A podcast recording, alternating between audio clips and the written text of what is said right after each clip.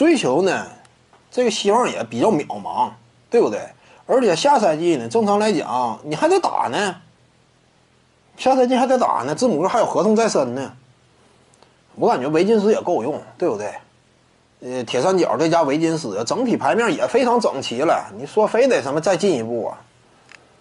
你要说以往的话，呃，拉塞尔能不能拿他换下字母哥，也就想一想。但现在，既然说维金斯都来了，这就是就就按照这个牌面就就就就打了，差不多，基本上就是这格局了。至于说再追字母哥呢，必要性不像原来了，不像原来了。维金斯也不是说完全不够看，他也一定程度上怎么讲呢？实力是有的，潜力那更是。真要说维金斯新赛季啊，他如果说啊能够展现出怎么怎么说呢？兑现这种级别天赋的赛场能力的话，那妥了。维金斯天赋层级啊，说白了比字母哥都要高。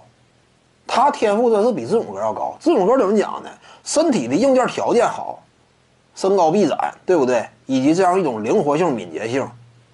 但是呢，维金斯几乎要啥有啥。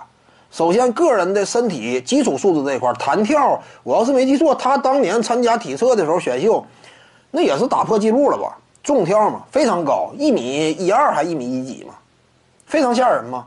基础的硬件身体条件一点不差。身高臂展呢，各个方面基础条件非常顶尖。除此之外呢，就是字母哥进入联盟那会儿啊，明显是个半成品，就是身体硬件条件挺好，但是其他方面呢，你比如说投篮呢，那就明显是个硬伤。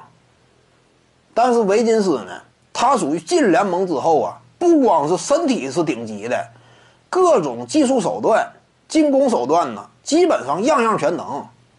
三分远射呀，突破呀，甚至中距离背身单打都有能力。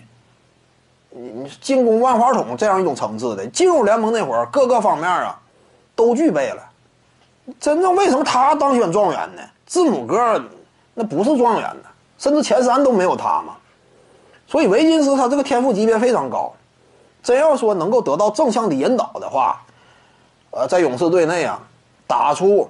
兑现了自己曾经的天赋级别，那勇士队还交易啥呀？现有的这几位就好好打就完了，就不用想太多了，争冠，对不对？